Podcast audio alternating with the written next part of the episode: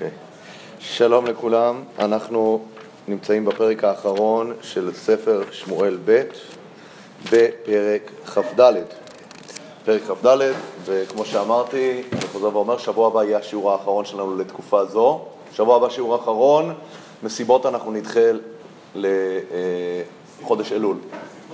לא, לא הצלחנו למצוא את עמק השווה עם התאריכים ועם הדברים, לכן אני אומר.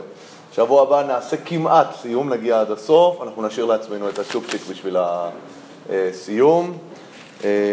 אז בואו, אנחנו בשמואל פרק כ"ד, אנחנו הפרק החותם שהוא... לא, עכשיו מתחילים, עכשיו מתחילים, כן. שזה, אנחנו נראה, זה גם הפרק שסוגר את הנספח שמסיים את ספר שמואל, והוא גם תמונת הראי של הסיפור של... הסיפור של דוד והגבעונים. בואו נראה. אני קורא בפסוק א': ויוסף אף השם לחרות בישראל, ויסט את דוד בהם לאמור, לך מנה את ישראל ואת יהודה. מה קשה לנו בפסוק הזה? קשה לנו כמה דברים. מה זה? מה קשה? מה אתם אומרים? מה? למנות. מה הבעיה? ציווי. מה? ציווי בבית מזה 70 אלף איש. שנייה, שנייה, אני, אני שואל שאלות בפשט, אני קורא את הפסוק הזה לפני שאני יודע מה קרה. כתוב, ויוסף אף השם לחרות בישראל. מה? או, שנייה, בוא נראה, לכאורה, מה זה, קודם כל, אני שואל שאלה על המילה הראשונה, מה זה ויוסף?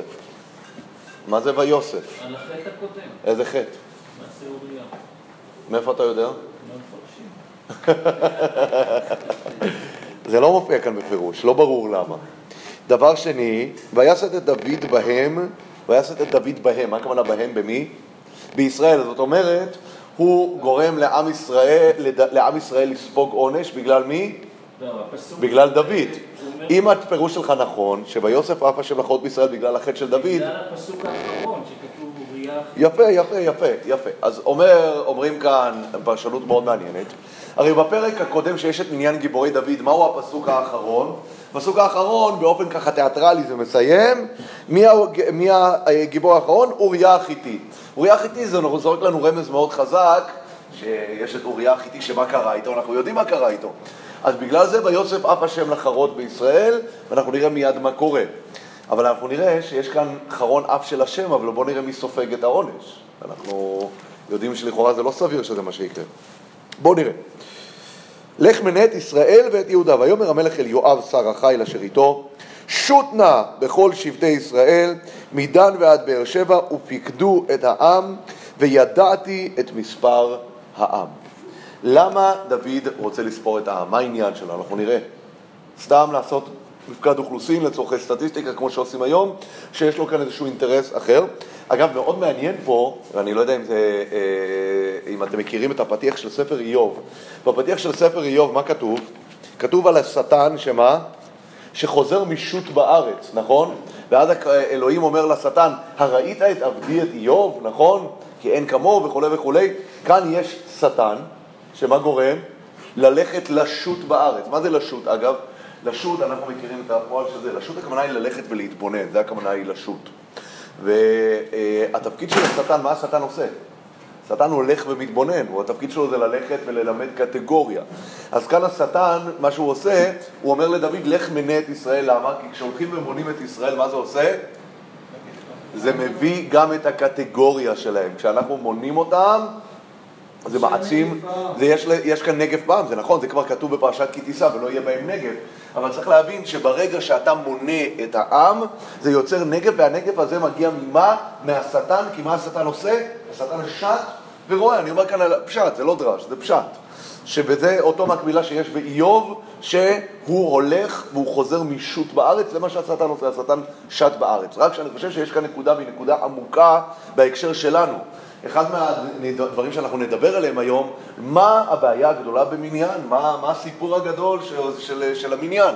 אבל אחת מהתשובות כבר, כתובה, כבר נמצאות פה, שכשאתה מונה, אתה מכניס דברים לתוך איזושהי פרופורציה אחרת, יש להם מימדים, אנחנו תמיד רואים את כל הסקרים האלה שמתפרסמים, עם כל מיני נתונים, כדי להביא נתונים, כדי להגדיר תופעות ולכמת אותם, לכמת אותם בלשון כמות, מניין עושה את הדברים הללו. אני, אגב, אני אספר סיפור מצחיק. אני זוכר שכשהייתי בישיבה, אז אה, כ- כ- כמנהג- כמנהגנו, בגיל אה, ככה 20, 21, 2 יוצאים לשידוכים ומתחילים להיפגש וכולי וכולי. היה לי, מה זה? קוראים לזה שומע. כן, שומע, כבר שומע, נכון. אה, והיה לי חבר חדר, אני זוכר, שכשהוא הגיע לגיל, באותו יום הוא החליט ללכת כל יום לכותל, להתפלל, ועשה כל מיני קבלות וסגולות, כי הוא צריך שידוך. אני זוכר שככה כמשיח לפי תומי אמרתי לו ככה בצחוק, אתה יודע, להתחתן זה לא צרה. אפשר, אה, אפשר לעשות את הדרך, אם אתה בן, מבוגר מאוד ולא מוצא את זיווגך ואתה תקוע, אתה הולך ומפעיל ככה את כל התותחים הכבדים. אמרתי לו, אל תיתן לקדוש ברוך הוא רעיונות לתקוע אותך. אתה, אם אתה מתייחס לזה, זה כאילו אתה תקוע, יכול להיות שבסוף תהיה תקוע, ת, ת, תירגע. פשוט תלך כאחד האדם ותיפגש ותחפש את זיווגך. אז אני אומר, כאן הרבה פעמים כשאתה מונה דברים ושם אותם בפוקוס ומציב אותם, אז, אז זה, זה מביא על זה איזשהו אה, מבט, איזושהי פרספקטיבה אחרת, וזה דבר שצריך... להיזהר ממנו, אבל אנחנו נראה, זה, זה כבר, אנחנו נראה שיש גם את הרובד היותר אה, פשטני של העניין הזה. אגב, אחת מהשאלות הנוספות שיש לנו פה זה, מה זה ויסת את דוד? כאילו, דוד הוא כאן אה, פיון שמזיזים אותו ומסיתים אותו. אה, זה נראה, זה קצת מזכיר לנו איזה תופעה, איפה, איפה עוד בתנ"ך ראינו שיש מישהו שהוא ממש ככלי בידי הקדוש ברוך הוא? פרעה, נכון? איך, אה, שהקדוש ברוך הוא כביכול לוקח ממנו בחירה. מה? הכבד את ליבו, אבל כאן אנחנו רואים אצל דוד. תראו, תמיד אנחנו מכירים את התופעה בתנ"ך שמדברים על מלכים שהם ביד הקדוש ברוך הוא, אשור שבט אפי, נכון? אנחנו מכירים את המושגים האלה שהקדוש ברוך הוא מנהל את העניינים דרך אנשים, זה לא בהכרח אומר שאין להם בחירה. זו סוגיה מאוד גדולה, איך ל, ל, ל, מה שנקרא למצע את העניין בין, בין, בין, בין אה, אה, ידיעה ובחירה. אבל אה, כאן זה, זה דבר באמת מוזר שדוד פתאום הופך להיות כלי בידיו של הקדוש ברוך הוא, להסית אותו למנות את ישראל, כדי שישראל ייענשו על עונש שלא ברור לנו מה הם עשו בכלל. אבל המלך לא אותם. לא, המלך יואב. מוביל את התהליך. בסדר, המלך, יואב זה המלך, נכון? באותה מידה שכשאוריה החיתי מת על ידי מי? הוא מת על ידי יואב, אז אנחנו מדברים כאן על עונש שיכול להיות על אוריה החיתי. יואב הרג, אבל דוד נענש, למה? אבל יואב, כל החיים שלו, זה כן. מגן על דוד, כן. הוא לא? אה, אנחנו נראה, הוא אומר, הוא אומר, אנחנו באמצע, עצרנו באמצע המתח. אז לכן אני אומר, אחת מהשאלות שאנחנו נצטרך לשאול זה מהו אה, החטא ולמה יש חרון אף על אה, ישראל. כן, קודם כל, אולי הוא לא מנע אותה עם מחצית השקל. אולי- בוודאי שלא. הוא לא מנע אותם ככה, בוודאי. אנחנו כבר יודעים, אגב, ב- במאמר מוסגר, היה, יש כבר מניין, היה מניין נוסף בספר שמואל, שאנחנו לא עמדנו עליו, אצל שאול. למה לא שמנו לב אליו? כי כתוב שם, כששאול יוצא למלחמה בעמלק, כתוב, ויפקדם בטלאים, בטלאים. נכון? מה זה ויפקדם בטלאים? הוא גם רצה איזשהו מניין להבין את סדר הכוח שלו, אבל הוא לא מנע אותם, הוא מנע אותם דרך טלאים שהם הפרישו. כשאתה עושה זה, זה גם הפתרון שיש במחצית השקל, נכון? ונתנו איש כופר נפשו, אז כופר נפשו, יש שני פירושים מה המשמעות של הכופר נפשו שם. כופר נפשו אחד זה שבגלל שיש עליהם איזשהו דין, נפרס עליהם אה, אה, אה, דין, בגלל שסופרים אותם, אז צריך לעשות פדיון נפש על ידי כסף. בנוסף לזה, הכסף הוא פשוט האמצעי שאתה לא מונה אותם, אלא אתה מונה את הייצוג שלהם, שזה הכסף. אז הטלאים כנראה זה גם אותו דבר, ויפקדם בטלאים, יכול להיות שבטלאים שם השתמשו לעבודת הקורבנות. אין לי מושג מה עשו עם הטלאים שם של שאול, כי לא כתוב. אבל דוד, אנחנו רואים בפירוש שזה לא, הוא לא עושה את זה. העצה הזאת היא כתובה כבר בתורה ואת זה הוא לא עושה. בוא נראה. ויאמר יואב אל המלך, שים לב, כמו שאתה אמרת, ויוסף השם אלוקיך אל העם כהם וכהם מאה פעמים. זה משפט שיואב מאיפה לקח אותו? ממי? ממשה רבנו. יוסף השם עליכם ככם אלף פעמים ויברך אתכם, נכון? אז כאן הוא אומר, יוסף השם לעם כהם וכהם מאה פעמים. משה רבנו פרגן יותר ממנו, פרגן להם אלף, נכון? אני צודק? הוא אמר אלף? נראה לי. אני אמר אלף, כאן כתוב מאה. ועיני אדוני המלך רואות, ואדוני המלך למה חפץ בדבר הזה? ויחזק דבר המלך אל יואב ועל שרי החיל, ויצא יואב ושרי החיל לפני המלך לפקוד את העם את ישראל. ויעברו את הירדן, ויחנו בערוער, הם מתחילים מעבר הירדן המזרחי, בערוער ימין העיר אשר בתוך הנחל, הגת ואליעזר, ויבואו הגלעד, הם עדיין מטפסים צפונה שמה, ואל ארץ תחתיים חודשי, ויבואו דנה יען וסביב אל צידון, ויבואו מבצע הולכים לצפון שמה, ויבואו מבצע צור וכל ערי החיבי והכנעני, ויצאו אל נגב, יהודה, באר שבע, וישוטו, שוב פעם אנחנו אומרים וישוטו, מה זה וישוטו? הם הולכים ומסתכלים ומונים, וישוטו בכל הארץ, ויבואו מקצה תשעה חודשים ועשרים יום ירושלים. ויתן יואב את מספר מפקד העם אל המלך, ותהי ישראל, שמונה מאות אלף איש חיל שולף חרב, ואיש יהודה חמש מאות אלף איש. אגב, יש בדברי הימים כתוב מניין אחר, אנחנו לא נידרש לעניין הזה, יש סתירות בין דברי הימים לפה על המניין שיצא. ויח לב דוד אותו אחרי ספר את העם. ויאמר דוד אל השם, חטאתי מאוד אשר עשיתי, ואתה השם, העבר נא את עוון עבדך, כי נסכלתי מאוד. אז מה קורה פה? מה קורה פה? וזה דבר מאוד מאוד מעניין. אז המפרשים, כמו שאמרתי, בואו נתחיל מהשאלה הראשונה שדיברנו, מהו החטא שאנחנו אה, מדברים עליו. אז אה, המפרשים אומרים שכנראה החטא זה, כמו שציינת קודם, בגלל אוריה החיתי, ויש כאלה שאומרים, אני רואה רד"ק אומר, אולי היה בישראל עוברי עבירה בסתר, אה, זאת אומרת, זה כבר אה, דברים שלא מופיעים בפשט, זה תיאוריות מחוץ, אה, מחוץ לפשט. אבל מה? לא הבנתי? אבל יש מי שנענש בזה זה העם? או, אז בוא, בוא, נראה, בוא נראה כאן מה, מה, מה באמת קורה. אני חושב שהנושא כאן, וזה קשור באופן מאוד עמוק לחטא של דוד ובת שבע, ויש לנו גם הוכחות, יכול להיות מעבר לצמידות של אוריה החיתי, לסיפור פה, להוכיח שזה קשור לבת שבע. קודם כל, המושג של חרון אף מופיע בשתי המקומות האלה. אנחנו יודעים שכשדוד מביאים לו את הסיפור של כבשת הרש, כתוב ויחר אף דוד באיש מאוד, אבל זה נניח. אה, אבל אנחנו רואים שהתגובה של דוד היא מאוד דומה בשתי הדברים. חטאתי, נכון? ויאמר דוד אל השם, חטאתי מאוד אשר עשיתי, גם אצל שמה בחטא דוד ובת שבע, ויאמר דוד אל נתן, חטאתי להשם. אגב, בשתיהם בסופו של דבר הקדוש ברוך הוא, איך הוא ימחה להם? הוא יגיד להם שהוא העביר את חטאתם. ואיפה אנחנו נראה? זה מופיע אצלנו בפסוק אה, י', הנה, ואתה השם העבר נא את עוון עבדך וגם אנחנו יודעים שבחטא דוד ובשבע כתוב העביר השם את חטאתך, אה, ובשתיהם כתוב אגב, וזה לא מופיע אצלנו, זה מופיע בדברי הימים, וירא הדבר אשר עשה דוד בעיני השם, אותו ביטוי מופיע בדברי הימים לגבי המפקד, אנחנו יכולים לראות בדברי הימים כ"א ז'. מופיע שם ממש אותו ביטוי, כ"א ז', שהמפקד, לגבי המפקד כתוב, אני אקריא לכם את הפסוק, וירא בעיני אלוהים על הדבר הזה ויח את ישראל. וירא בעיני אלוהים. זאת אומרת, הביטוי של וירא בעיני אלוהים מופיע בשני המקומות, שזה מה שנקרא כמה סימני לשון שמצביעים לנו שזה כן קשור לחטא דוד אה, ובת שבע. אבל כאן אני חושב, וכאן נעשה איזושהי חזרה קצרה, כי אני חושב שהחטא הזה נוגע באמת גם בשורש של החטא של דוד בת שבע. אנחנו דיברנו על זה שהרקע לחטא של דוד ובת שבע, מעבר, אנחנו, פוגשים את החטא במלוא עוזו עם שאלות של גילוי עריות ושל שליחות דמים וכולי, אבל הרקע לחטא אמרנו מה הוא מתחיל, הכותרת ודוד יושב בירושלים. ככה מתחיל החטא של דוד ובת שבע. כתוב בכותרת לחטא של דוד ובת שבע, דוד יושב בירושלים. למה הפסוקים בחטא דוד ובת שבע מדגישים לנו שדוד יושב בירושלים? כדי לספר לנו שיש מאורעות לאומיים שקורים באותו זמן, המלחמה מול עמון, ודוד נמצא בעסקיו, ומה בעצם המשמעות של החטא של דוד ובת שבע אומר? שכשדוד מפריד את עצמו, ממה? מהפעולות אה, של העם, והוא הופך מדוד המלך לאיש פרטי ומתעסק בענייניו, הוא מיד נופל. אנחנו יודעים, הרמב"ם אומר על המלך, המלך ליבו כלב כל העם. מלך הוא לא דמות פרטית, מלך הוא כל כולו מסור למה?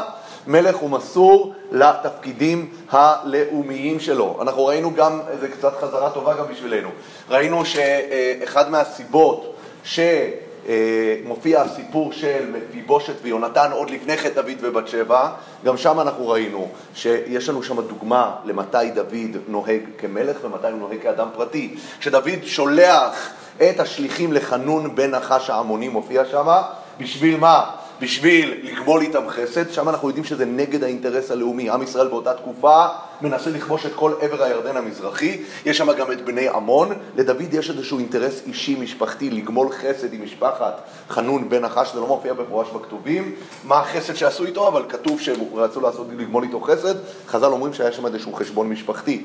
כש, כשהמשפחה שלו הייתה בעבר הירדן המזרחי, המלך עמון הגן עליהם. הגן עליהם, אז דוד שמע כנגד האינטרס הלאומי הלך עם האינטרס האישי.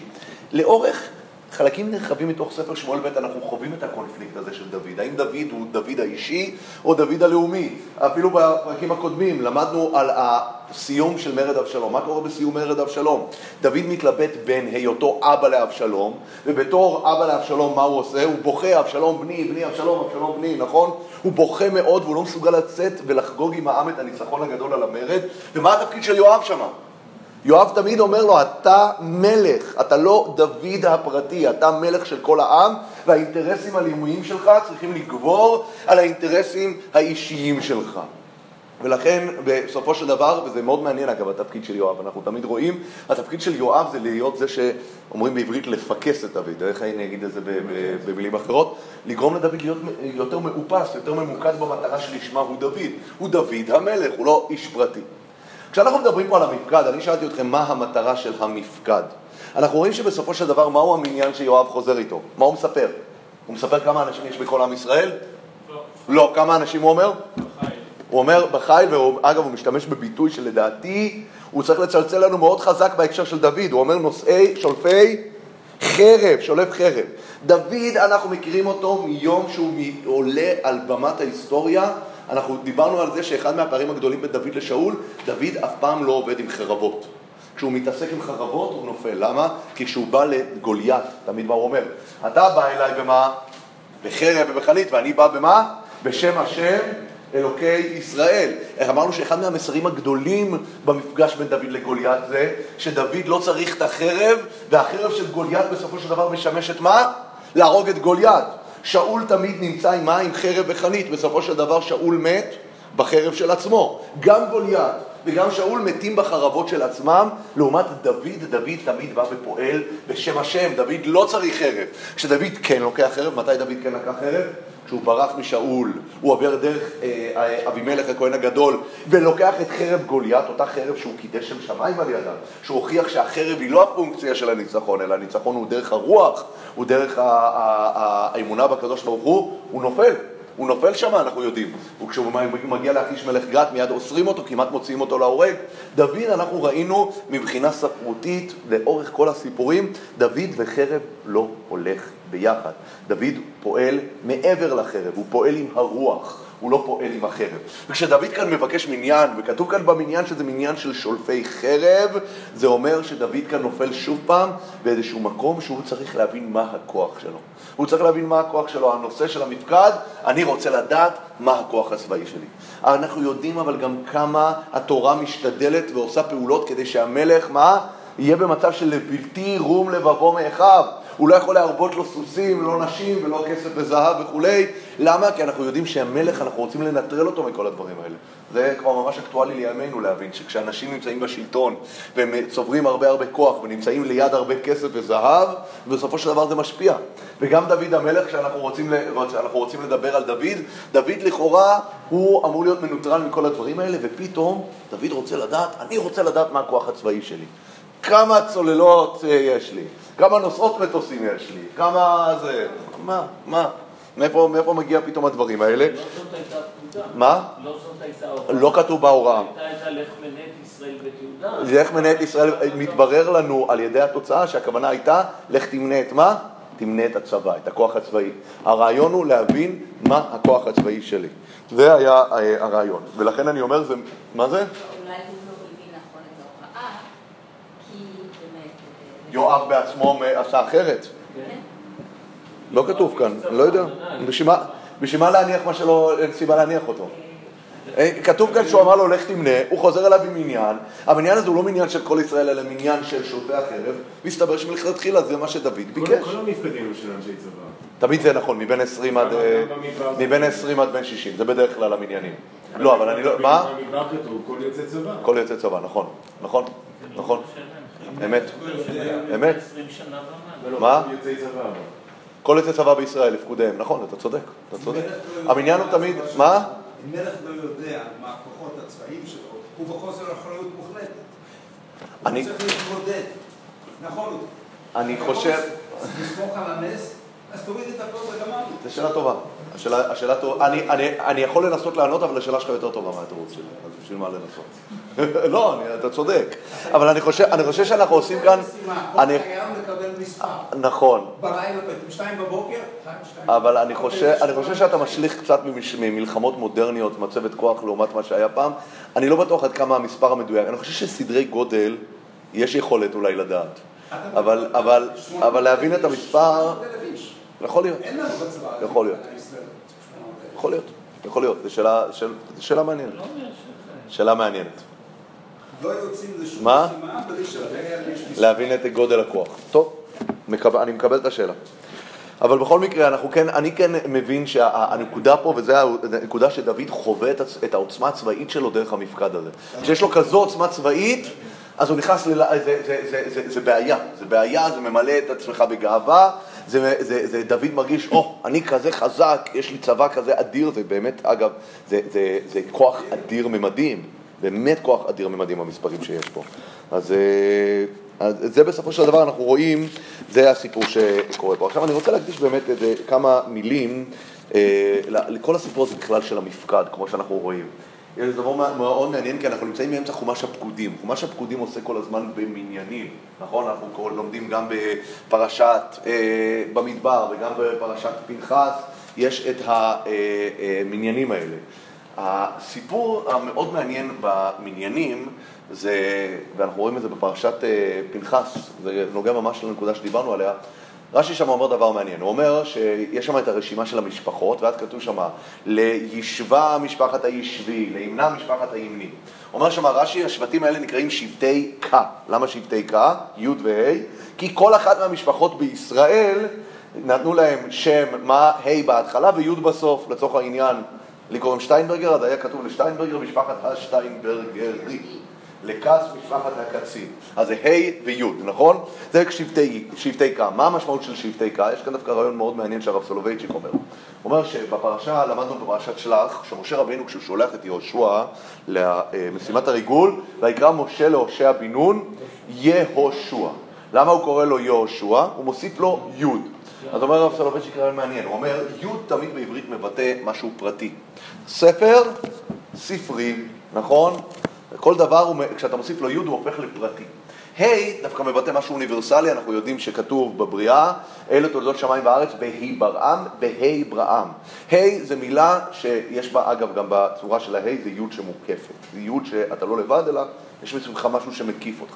וזה ה' זה מילה שמבטלת אה, אוניברסליות. אברהם, בהתחלה הוא היה אברהם לעצמו, אבל אז הוא הפך לאב המון גויים. הוסיפו לו ה', הפכו אותו לדמות אה, אוניברסלית.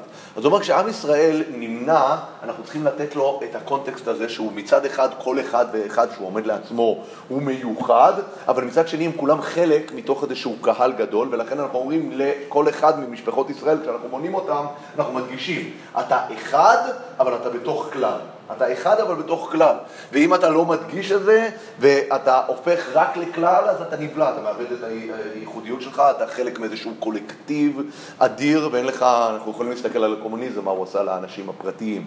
ומצד שני, אם יש רק פרטיות, זה הופך למשהו אגואיסטי שלא מחויב. חייבים איזושהי זיקה כל הזמן, וזו תנועה שאנחנו מתקיים, מתקיימת תמיד ולאורך ההיסטוריה וגם באופן אישי, עד כמה אני אדם לעצמי או עד כמה אני חלק מהסובב אותי, זה, זה, זה תחום, ש, זה נושא שאנחנו עסוקים בו הרבה גם בחיים הפרטיים שלנו. עכשיו, כשאומר, כשיקרא משה להושע בן נון יהושע, הוא אומר, הוא אוסף ליהושע בכוונה את היוד. למה? כי שמה במשימת המרגלים הוא רצה שיהיה לו יכולת מה לעשות? לעמוד על שלו ולא להיסחף אחרי הזרם. אז הוא נתן לו את היוד הפרטית. ואז הוא הגדיר את זה יהושע ואמר, קר יושיעך מעצת מרגלים, אתה תוכל לעמוד בכוחות עצמך, בייחודיות שלך כנגד כולם, כן. הו- הושעי, כן, אבל זה, לכן אני אומר, אין ספק שהאותיות זה, זה סימבולי פה, זה לא... הסימבול, הסימבוליות של היוד פה, להוסיף לה' זה אה, נמצא בתוך העניין הזה. אז אני חושב שזו נקודה שגם מאוד חשובה לכל העניין הזה של המניין, כשאנחנו מדברים על הסיכון שיש במניין, אני חושב שהסיכון אה, אה, באמת נמצא בשני הצדדים. הס- הסיכון נמצא או מצד יצירת הקולקטיב הגדול הזה, שאתה מקבל איזשהו מספר גדול, בומבסטי, שהאנשים מאבדים את הייחודיות שלהם, או מצד זה שאתה באמת מפריד אותם לפרטי פרטים ואתה לא מסתכל עליהם כיחידה אחת. סתם מעניין, כי הרב סולובייצ'יק הרבה מקומות מדבר, אני מאוד התחברתי לרעיון, כשהוא מסביר מה, מה, מה הפירוש כנסת ישראל. כנסת ישראל, מדברים, יש הרבה מדרשים, אמרה, אמרה כנסת ישראל לפני הקדוש ברוך הוא, מה זה כנסת ישראל? זאת אומרת, אנחנו היום, היהודים הקיימים כיום, הם עם ישראל. אבל יש איזשהו חוט מקשר בין היהודים הקיימים היום ליהודים הקיימים לפני 500 שנה. למה? כי כולנו היינו שייכים לאותו מועדון. היינו שייכים לאותו מועדון. המועד, השם של המועדון זה כנסת ישראל. זה כנסת ישראל, שיש איזשהו אה, אה, רצף מחבר, ותמיד הרב סולוביץ' מדבר על זה המון פעמים, על הרעיון שיש כנסת ישראל זה משהו שהוא יותר גדול מסך חלקיו. זה איזשהו רעיון שאנחנו רואים שהוא ממשיך להתקיים למרות שכל האנשים שהיו חברים בו מתחלפים כל הזמן, נכון? עם ישראל היום ועם ישראל עוד מאה שנה זה לא אותם אנשים, אבל עדיין, עם ישראל וכנסת ישראל זה כל אותו מועדון, והמועדון הזה ממשיך להתקיים כי יש בו איזשהו רעיון קולקטיבי שהוא מעל הגודל של הכל, אבל זה במאמר מוסגר. אה, כן.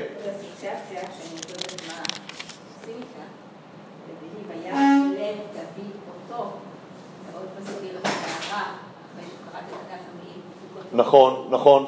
אצל שאול כתוב ויח לב- דוד אותו.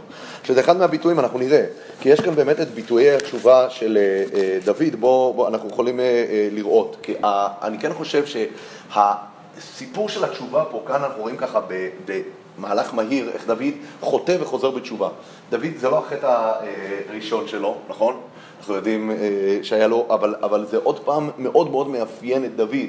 כשאנחנו חווים את החטאים של שאול, אנחנו רואים ששאול תמיד מתווכח, לעומת דוד שהוא תמיד אומר מיד חטאתי. כאן זה אפילו כנראה יותר מזה, דוד שם לב לבד, לא כתוב כאן שום דבר, נכון? ויח לב דוד אותו, והוא מיד אומר חטאתי. לא, הוא לא מחכה שמישהו יבוא ויוכיח אותו. זאת אומרת, לדוד יש באמת את היכולת הזאת באופן מהיר להבין שהוא חטא, ובאופן מהיר לבוא ולהגיד, חטאתי, זה לא היה אה, אה, בסדר. אז אה, זה באמת אה, נקודה מאוד מאוד אה, חשובה לדוד, אנחנו דיברנו על זה שדוד הקים עולה של תשובה, אחד, דיברנו על המשמעויות הרחבות של העניין הזה, אבל במשמעות הכי פשוטה, דוד הקים עולה של תשובה, הוא באמת מצליח לייצר את התופעה המאוד בולטת בתנ"ך של מישהו שחוטא ותמיד חוזר בתשובה מהר מאוד, מהר, מהר מאוד אה, מתקן. בואו נראה מה, מה, מה, מה התוצאה. ודבר, ודבר השם היה אל גד הנביא, גד הנביא חוזה דוד לאמור. למה הוא מנע אותם? למה הוא עושה לאדם שיש לו חיילים? זה, אתה שואל אותי למה, למה זה היה הסתה, זה היה הדבר שכתוב שהשטן הסית אותו. מה? תראה, אחד מהדברים שדיברנו עליהם פה, וזה אחד, אחד הדברים שקשה לנו לדעת, זה מתי הסיפור הזה היה. אנחנו תמיד נוטים לראות את הסיפור האחרון, זה ודאי היה בסוף ימי דוד. אבל זה לא נכון, אנחנו יודעים שהנספח הזה הוא לא נספח כרונולוגי. אנחנו רואים פה, אגב, הדמות שמופיעה עכשיו פתאום, מי זה? זה גד הנביא. גד הנביא זה כנראה שייך לחלקים, לתקופה מוקדמת בחיי דוד. נתן הוא זה שמלווה אותו אה, בסוף חייו. אה, אני זוכר שבעבר דיברנו על זה, אני כבר אפילו לא זוכר מה אמרנו אז. מתי גד מגיע ומתי נתן מגיע. אנחנו עמדנו על זה שיש להם, להם הבדלים בתפקידים. מתי, נת, לנתן יש שני תפקידים, לגד היה שני אה, אה, תפקידים. כן. יש אמרה שתמיד נכנס לי בראש. לא. נכון. הוא אומר שהוא חטא. אה, בוודאי. אנחנו דיברנו על זה המון, המון. אני חושב, אני חושב שאם ניקח את ספר שמואל, כנראה הפרק שלמדנו הכי הרבה זמן היה פרק י"א בשמואל ב', על חטא דוד ובת שבע, על הכמויות הדיו שנשפכו על המשמעות של המשפט הזה, כל האומר דוד חטא אינו אלא טועה. אה, ותמיד התשובה הראשונה הייתה כנראה התנ"ך עין, כן, כי זה כתוב במפורש, נכון? אז אה, זה, זה, אחד מה, זה אחד מהסוגיות המשמעותיות להבין מה זה. אבל כאן, אה, כאן כתוב שהוא חטא, בוודאי, דוד אומר על עצמו שהוא חטא, כן. לא, מה זה פה אפילו מה כל הדיון הזה זה רק על אה, מעשה בת שבע. לא שהוא... בסדר, אז- בסדר, גם שם זה לא משנה, אבל, אבל אני אומר, זה לא משנה, גם, זה, זה קשור גם לראובן, כל האומר ראובן חטא, אני לא טועה. המשמעות הפשוטה, כל האומר חטא, הכוונה היא חטא במושגים שאנחנו מבינים את החטא הזה. הכוונה היא, אל תכניס את דוד לקטגוריות שלנו בתור בן אדם שחמד אישה נשואה ושלח את בעלה למות כדי לקחת אותה. זה, זה מה שמתכוונים להגיד. זו סיטואציה הרבה הרבה יותר מורכבת ודיברנו עליה אה, בזמנו, אנחנו לא נוכל להרחיב בזה עכשיו. ודבר השם היה אל גד הנביא חוזה דוד לאמור, אה, ולכן אני אומר לתגובתך, אני לא יודע, לשאלתך, אני לא יודע למקם מתי קרה הסיפור הזה. אין, אין, אין, אין, אין, אין לנו כרגע את המידע הזה. כי הסיפורים שנמצאים כאן בנספח הם לא סיפורים כרונולוגיים. אנחנו גם לא יודעים מתי היה המעשה של דוד עם הגבעונים. ההפך, אנחנו יודעים בנספח המון דברים ששייכים לתקופות מוקדמות בעליל, כמו הסיפור של גיבורי פלישתים, אנחנו יודעים שזה שייך לתקופה מוקדמת בחיי דוד. אז מאוד, מאוד קשה כאן למקם את זה על הרצף, ואמרנו, הסיפורים האלה לא נועדו לתת לנו איזשהו רצף כרונולוגי, הם נועדו לתת לנו איזשהו closure לחיי דוד ולראות איך מעגלים נסגרים. אנחנו, אני יכול כבר לגלות לכם, כדי שלא להשאיר אתכם יותר מדי באמת כי לא תישנו בלילה בטח, שהמטרה של הסיפור הזה פה זה לדבר על בחירת ירושלים. זו, זו המטרה של כל הסיפור הזה. כל הסיפור הזה שואף לקרשנדו הגדול של אה, ספר שמואל, שזה בחירת אה, ירושלים במקום המקדש, לא רק ירושלים, מקום המקדש. זה, זה, זה חלק מהסיפור פה. אני לא יודע אם נספיק לגעת בנקודה הזאת היום, אבל, אבל אה, זה, וזה קורה כנראה עוד באמצע חיי דוד. איך אני יודע? כי אני יודע שכשדוד בורח מאבשלום, מה קורה? הוא מבקש שילכו ויחזירו את הארון לירושלים. למה? הוא אומר שם, אם זיכני השם והראני את נבהו. דוד משתמש שם בביטוי נבהו בקשר למה? לירושלים, אין בית מקדש, עדיין לירושלים. זה אומר שכבר כשדוד בורח בגלל מרד אבשלום, ירושלים כנראה נבחרה כבר, נכון? ולכן אני אומר ש, שהסיפור הזה כנראה קודם למרד אבשלום אפילו. אבל גם פה הוא כבר מולך מירושלים, נכון? מה? הם חוזרים לירושלים אחרי המפקד. כן, אבל זה שהוא מלך בירושלים זה ודאי, דוד עולה מרבה לירושלים שבע שנים אחרי תחילת מלכותו. אבל השאלה היא באותם 33 שנים איפה לרצ... למקם כאן את הדברים.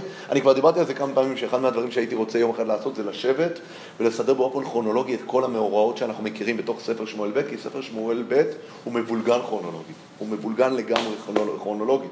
אנחנו יודעים על אירועים שמופיעים בפרקים ה' ו' ז' שקרו אחר כך, ואנחנו לא יודעים בדיוק מתי למקם את מרד אבשלום, מתי הוא קורה, והסיפורים הנספחים. רוב ספר שמואל ב', אפשר להגיד את זה ממש ככה, אנחנו מסיימים אותו, רוב ספר שמואל ב' אינו מסודר כרונולוגית. אינו מסודר כרונולוגית. יש את הפרקים, דווקא, יש הפרקים הראשונים, הם כן מגיעים עם רצף מסוים, מות שאול, השבע שנים הראשונות, אבל אותם 33 שנים שדוד מולך בירושלים, יש כאן איזשהו בליל של אירועים שמאוד קשה לדעת איפה למקם אותם. מתי דוד כובש את ירושלים, מתי הוא מנצח את הפלישתים, מתי יש את הסיפור של שאול והגבעונים, מתי יש את הסיפור של המפקד, מתי למקם את מרד אבשלום, גם במרד אבשלום עד כמה אנחנו יכולים למתוח אותו. זאת אומרת, יכול להיות שהסיפור של החטא של דוד ובת שבע קרה בשנה אחת, ועשרים שנה אחר כך רק קרה כל הסיפור של מה? של העונש.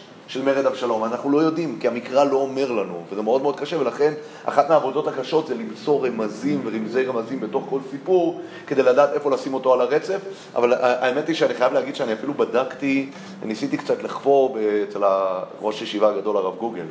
אה, האם יש מישהו שכתב או דיבר על זה ולא מצאתי. לא מצאתי מישהו שבחר לעשות את המשימה הקשה של לסדר את ספר שמואל ב' באופן כרונולוגי. נלאיתי מלמצוא, ולכן אני אומר, מה? כן, בטח. בעזרת השם. אז, אה, אז אני אומר, זה, זה סיפור מאוד, אה, מאוד אה, מעניין, אז אני אומר, אבל, אבל אנחנו יכולים לנחש, כמו שאמרתי עכשיו, אנחנו יכולים לנחש שהמפקד הזה הוא מה? קודם למר, למרד אבשלום. למה הוא עוד קודם? אני לא יודע. טוב, לא, ולכן אני אומר, אתה שואל אותי למה, מה היה האינסנטיב שלו ללכת ולמנות? לא יודע. אולי זה היה לפני, לפני מלחמות אחרות גדולות שהיה לו, שהוא רצה לדעת מה הכוח שיש בידו. אינני יודע. עוד דבר אני יודע פה, אגב, שיואב עדיין דמות משמעותית. זה אומר שמה? זה אומר שזה ודאי גם, אה, זה ודאי עוד מוכיח לי שזה לפני מרד אבשלום, כי אחרי מרד אבשלום יואב מודח, נכון? אם יואב, אמנם הוא, למדנו איך הוא מנסה ככה בכוח לחזור למרכז הבמה, אבל יואב מודח ופה יואב נראה בעניינים. כן. שאלה, כתוב שישראל היו 800 אלף נושאי חלק. נכון. ואילו ביהודה היו 500 אלף. נכון. לא. אני לא יודע, אני לא יודע. כתוב איש, אני לא יודע. מעניין לבדוק, אגב, בוא, בוא נפתח בדברי הימים ונראה. בדברי הימים א' כ"ז, ואפשר לראות. בואו ננסה לראות. אולי כן... אה, כ"ז, לא כ"ז, איפה זה היה? באיזה פרק זה היה? בדברי הימים, רשמתי את זה פה.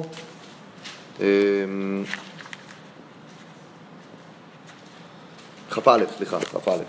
דברי הימים א' כ"א.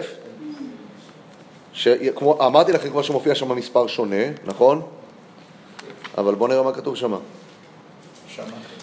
וייתן יואב, אגב, ויש שם נתון שעוד שנייה נדבר עליו, כן נתון מעניין. אני אקרא את הפסוק. וייתן יואב את מספר מפקד העם אל דוד, ויהי כל ישראל אלף אלפים, ומאה אלף איש שולף חרב, זאת אומרת שמה כתוב מיליון, כן? אלף אלפים זה מיליון. מיליון מאה אלף שולף חרב, ויהודה 470 איש שולף חרב. שם כתוב גם על יהודה שולף חרב. כן. אבל אני רוצה להמשיך עוד פסוק אחד, כי עוד שניה נדבר על זה, אם כבר קראנו את זה. ולוי ובנימין לא פקד בתוכם, כי נתעב דבר המלך את יואב. זה לא מופיע אצלנו. לוי ובנימין לא פקד בתוכם. למה? כתוב שמה? כי נתעב דבר המלך את יואב. מה שהמלך אמר למנות את ישראל, בשביל יואב זה היה too much, צריך למנות גם את לוי ואת בנימין. שזה סיפור מאוד מעניין. מה? כן. לא,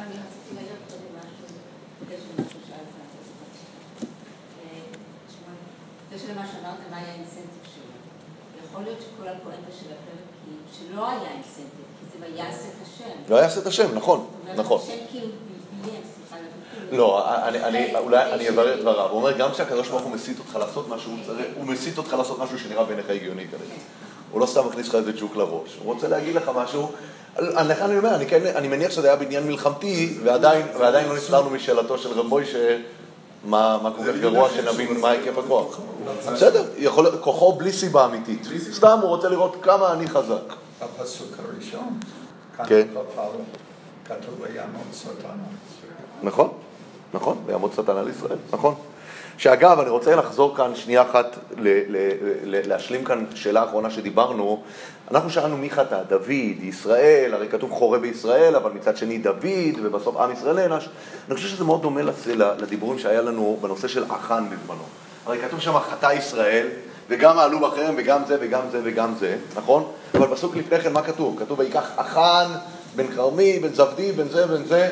אז אחן לקח בכל ה- בחטא ישראל תשובה, וזה בוודאי נוגע לסוגיה שדיברנו עליה פה, שכשהמצב המצב האידיאלי זה מלך ועם, אי אפשר להפריד ביניהם. כשהמלך מת זה טרגדיה לאומית, וכשהעם מת זה טרגדיה אישית של המלך. אי אפשר להפריד בין הדברים, ולכן אני חושב שבדווקא, למרות שיש כאן חרון שקשור למה? לחטא דוד ובת שבע והכל, אבל חלק מהמשמעות של העונש פה, זה שזה עובר דרך חטא שנועד להגדיר בדיוק את הנקודה הזאת. האם עם ישראל הם פרטים, הם אינדיבידואליסטים, כל אחד לעצמו, דוד לעצמו, דוד מודד את הכוח של עצמו, עם ישראל לפרטיו, או שיש כאן משהו יותר גדול, משהו גדול מסך חלקיו, ולכן בדווקא אני חושב שזה מאוד דומה לסיפור שם של אחן, שיש חטא שמה? חטא של דוד, אבל חטא של דוד זה חטא של כל העם. כשדוד חוטא, החטא שלו היא בת שבע, זה חטא של מלך ישראל, שליבו כלב כל העם, ולכן אי אפשר להפריד בין הדברים הללו, זה הולך ביחד. הוא מנסה בהמשך. נכון, נכון, נכון, בהחלט, בהחלט. אבל אני רק רוצה להעיר כאן עוד נקודה, וזו עוד נקודה מעניינת. אם כבר אה, דיברנו על הנושא הזה של אה, בנימין ולוי. למה דוד לא סופר את בנימין ואת לוי? מה דעתכם? מה? מה זה? למה יואב? יואב, נכון, צודק, צודק. למה יואב? למה יואב לא סופר את בנימין? בנימין כבר היה גם ככה, הוא היה שבט מוכה. שבט מוכה, למה הוא היה שבט מוכה? רגש בגבעה היה כבר ממזמן, מה, עדיין אה, זה? בוא נתחיל פשוט, לוי לאף אחד אין שאלה למה, נכון? לוי אף פעם לא פוקדים אותם, הם לא יוצאים בצבא, נכון? שבט בנימין, אני חושב, או, מה? אחרי שהם כאן, אם הם יהיו במגפה. אז זה מה שכתוב, זה גם הפרשנים אומרים את זה. אחרי שיואב אמר, יואב אמר, אם הרי, יואב הרי הזהיר את דוד, יהיה כאן מגפה, הוא אומר, שבט בנימין ספג כל כך הרבה, אני לא מוכן שהוא יספוג. אני חושב שיש כאן נקודה אחרת שהיא גם קשורה למה שלמדנו קודם, שיכול להיות ששבט בנימין פחות מעניין את דוד הכוח הצבאי שלהם, כי הם האופוזיציה שלו, הם לא האנשים שבאופן טבעי אה, ילכו איתו, אז שבט בנימין זה אה, אפשר לשים בצד. אפשר לחשוב גם על עוד נקודה. מה? זה יוזמה של יואב, נכון? לא כן. לא למנות אותה. כן, כן. כאילו יואב אומר שבט בנימינים פחות רלוונטיים פה. אגב, יש עוד נקודה ש, שהמפרשים אומרים כאן מאוד מעניינת, על הסיפור של לוי ובנימין, שלוי זה האנשים העובדים במקדש, ובנימין זה המקום שבו שורה שכינה. זאת אומרת שיש לבנימין איזשהו מעמד גם של קדושה, אם שבט לוי זה המקום שממנו מגיעים הלווים והכהנים, שבט בנימין זה המקום שבו נמצא המקדש. המקדש, גם המשכן, הרי כתוב ששכינה לא זזה. מקדש בבנימין. המקדש, חל- חציו, חציו בחלקו של בנימין, כן. אבל אגב, חז"ל מזהים משום מה לא את יהודה. מזהים את בנימין בין כתפיו שכן, שאצלו תמיד, ככה הם אומרים, גם, המשכ... גם המשכן היה תמיד בחלקו של בנימין, בגבעון ובנוב ובשילה וכל המקומות האלה, מזהים את זה כתמיד נמצא באזור של אה, בנימין. גיאוגרפית אני לא יודע עד כמה זה מסתדר, כי אני חושב ששילה זה יותר אה, אזור של אפרים, אבל... אה, אזור של בנימין שילה? אוקיי. כן, מועצה אזורית בנימין. זה. מה? בנימין זה בשאול, כן. אז זה בשביל זה הוא לא נמצא. אז זהו, אז אני אמרתי, כי זה האופוזיציה שלו. כן, כן, העל- העלינו את האופציה הזו. טוב, אני לא יכול לסמוך עליה. נכון. דוד ביקש מיואב לתת כמות של העם. נכון. הוא לא יגיד לו איך לעשות את זה. יואב הוא זה שחטא, לא דוד. זאת אומרת, היה צריך להגיד, ל... היה צריך להגיד לעם, בואו תביאו לי מחצית שקל. כן. השאלה זה אם יש ליואב את הסמכות להכריז על אה, גביית מיסים. גביית מיסים זה דבר שרק המלך יכול לעשות. יואב גם התנגד לעשות מה? הוא התנגד גם לעשות את הסביבה.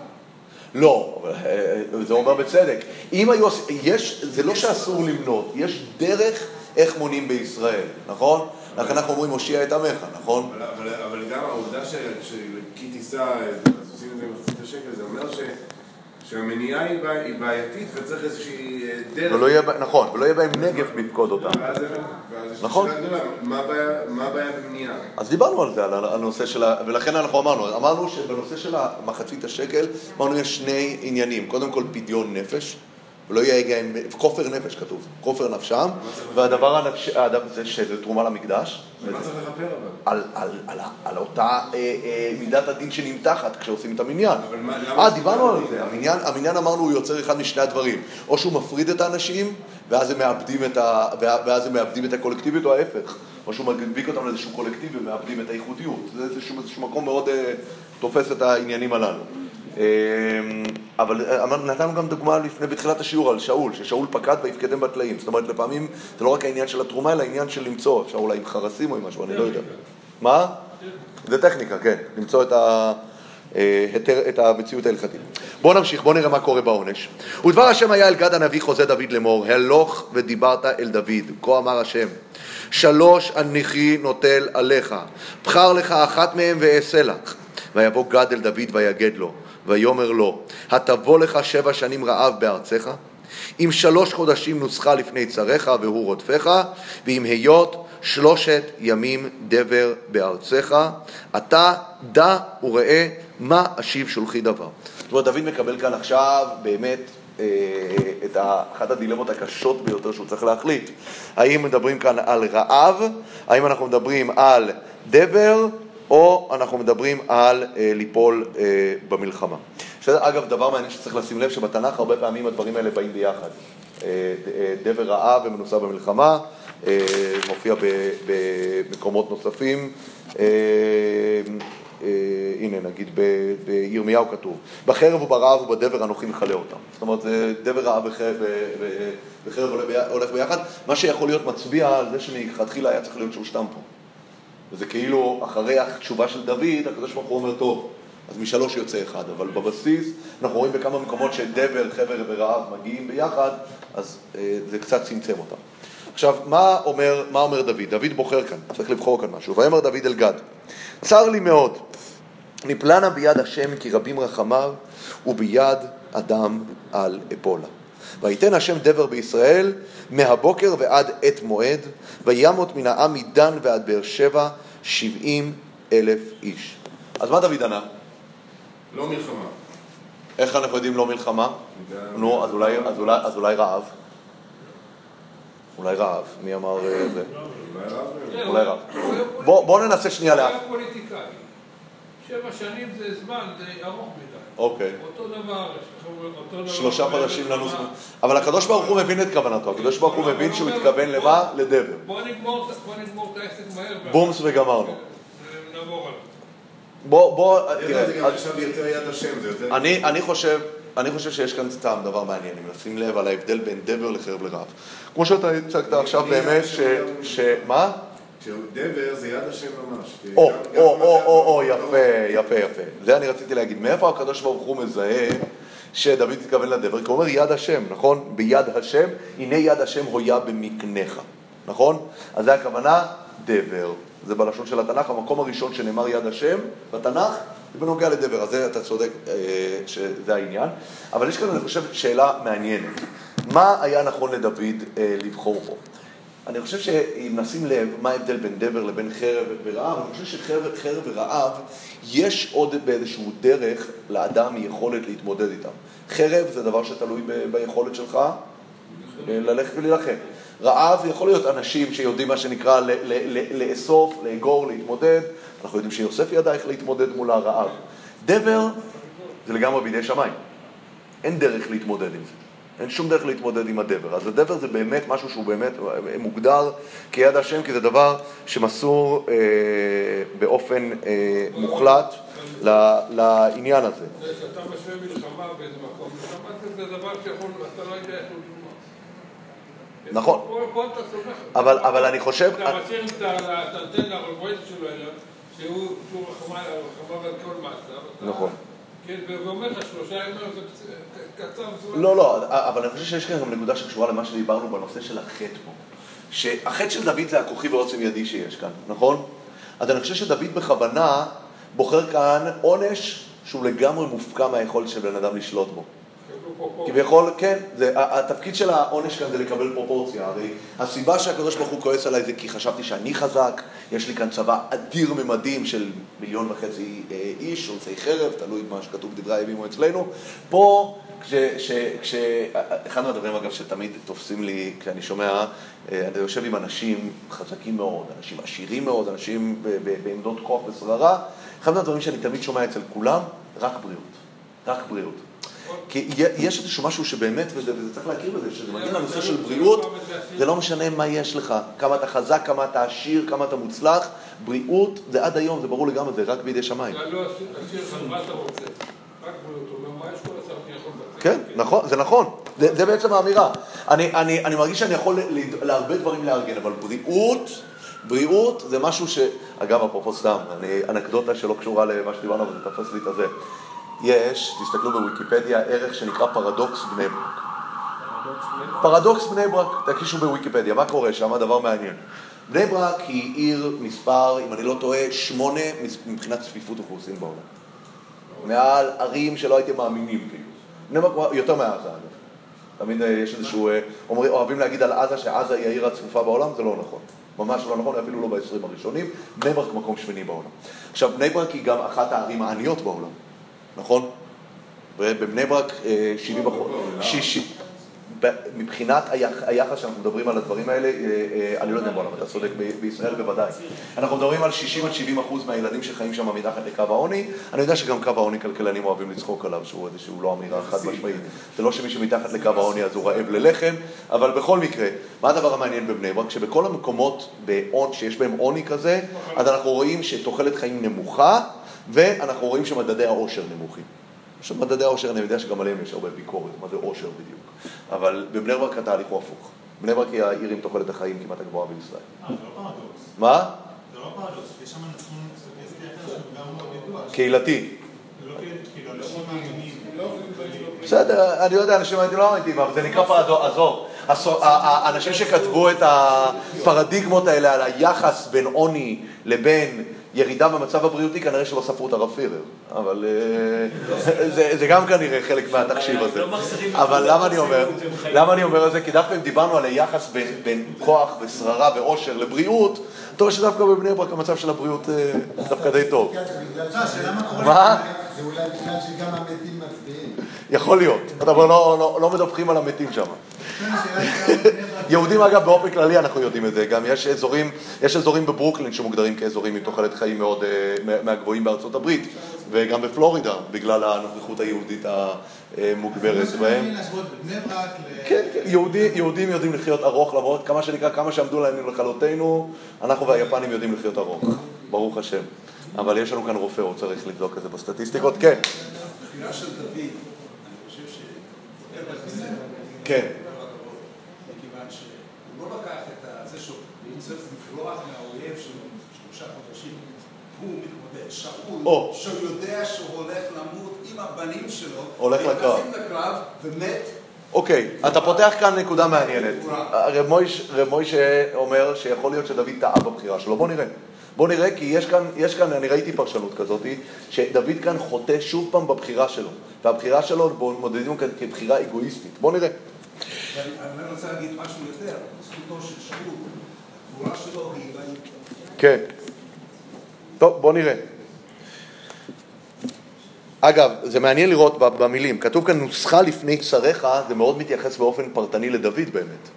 נוסחה לפני צריך. זה, זה, בוא נגיד כזה דבר, רעה ודבר, עד כמה שהם יבואו, הם לא כישלון של דוד, נכון? נוסחה לפני צריך זה כישלון שלך, דוד. וכאן נשאלת השאלה, האם ייתכן שדוד שוב פעם עשה את הבחירה האגואיסטית יותר של ניפלנה ביד השם, נכון? אתם מכירים, על זה נאמר הבדיחה הידועה של החתן ששואלים אותו מאיפה תחיה, מאיפה תתפרנס, השם יעזור, השם יעזור, בסוף אומרים לו, לא ידענו שלשוור שלך קוראים השם, כן? אז, אז השם יעזור, השם יעזור. אז דוד הפוך אומר, ניפלנה ביד השם, כי אז השם, השם, השם, השם, כאילו. הקדוש ברוך הוא זה שעשה את הדברים, וזה לא אני, דוד, שנכשלתי ונעשתי לפני אויב, זה הערה מאוד, אה, מאוד אה, נכונה, אני חושב.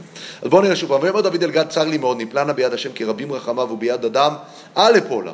וייתן השם דבר בישראל מהבוקר עד עת מועד, וימות מן העם מדן ועד באר שבע שבעים אלף. אגב, מה זה עד עת מועד? עוד שנייה ננסה להבין מה זה עד עת מועד. עת מועד הכוונה היא עד סוף שלושת הימים? עד הלו"ז, עד סוף הלו"ז.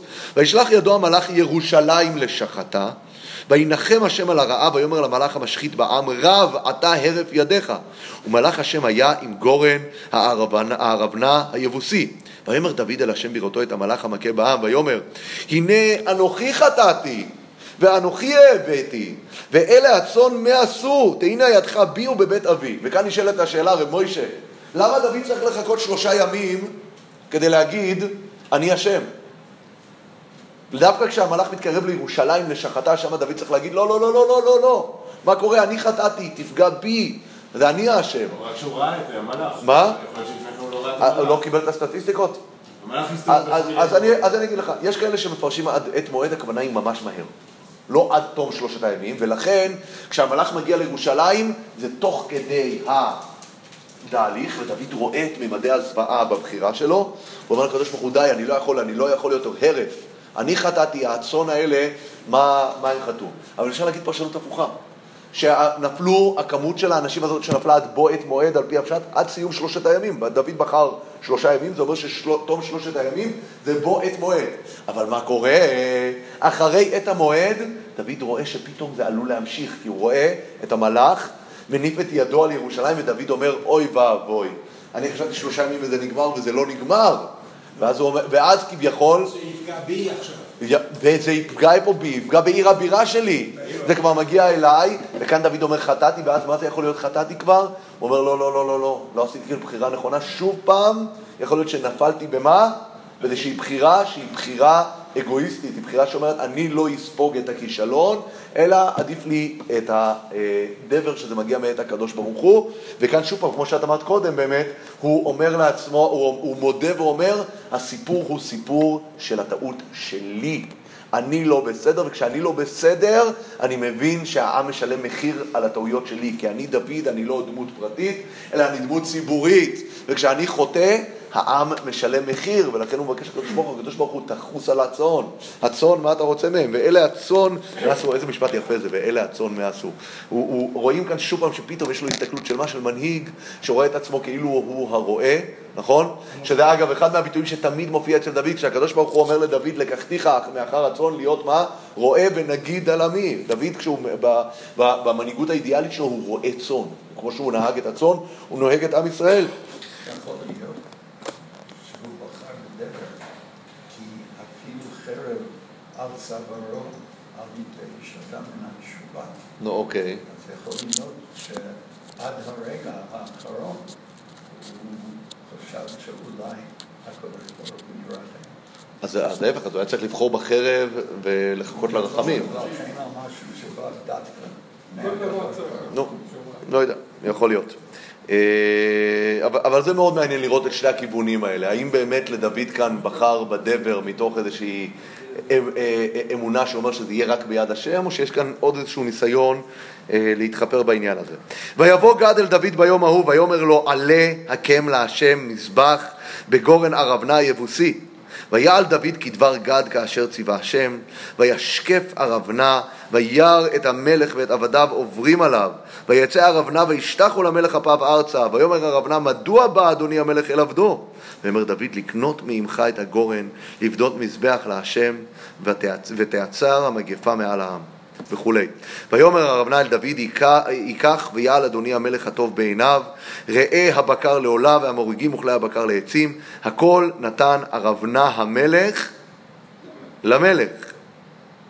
ויאמר אבנאי למלך, השם אלוקיך ירצך, אני רוצה, אני רוצה אה, אה, לעצור פה. אנחנו רואים שבסופו של דבר, וזה אנחנו נדבר בעזרת השם שבוע הבא, כשאנחנו נרצה לדבר על ההקשר כאן של בחירת ירושלים באופן טיפה יותר מורחב, ואני מדגיש שוב, זה שיעורנו האחרון לתקופה זו, השיעור הבא יתחדש בעזרת השם בחודש אלול, אנחנו נעשה גם בעזרת השם סיום, אנחנו כבר שלוש שנים לומדים כאן את ספר שמואל, נעשה בעזרת השם סיום כמו שצריך, לא נספיק לעשות את זה במהלך הקיץ. אה, אבל דוד רואה בכל הסיפור הזה איזשהו סימן, שפה זה מקום המקדש ופה צריך לסמן את זה. אה, ובעקבות זה אנחנו מתקרבים לסיומת הגדולה של ספר שמואל, איך דוד בוחר במקום המקדש. מה זה? מוריגים. המוריגים, אני חושב שזה אה, כלי עץ, אני חושב. אני חושב, אני לא יודע. צריך לבדוק. טוב, תודה רבה, יישר כוח לכולם. בתייצר המגפה, אז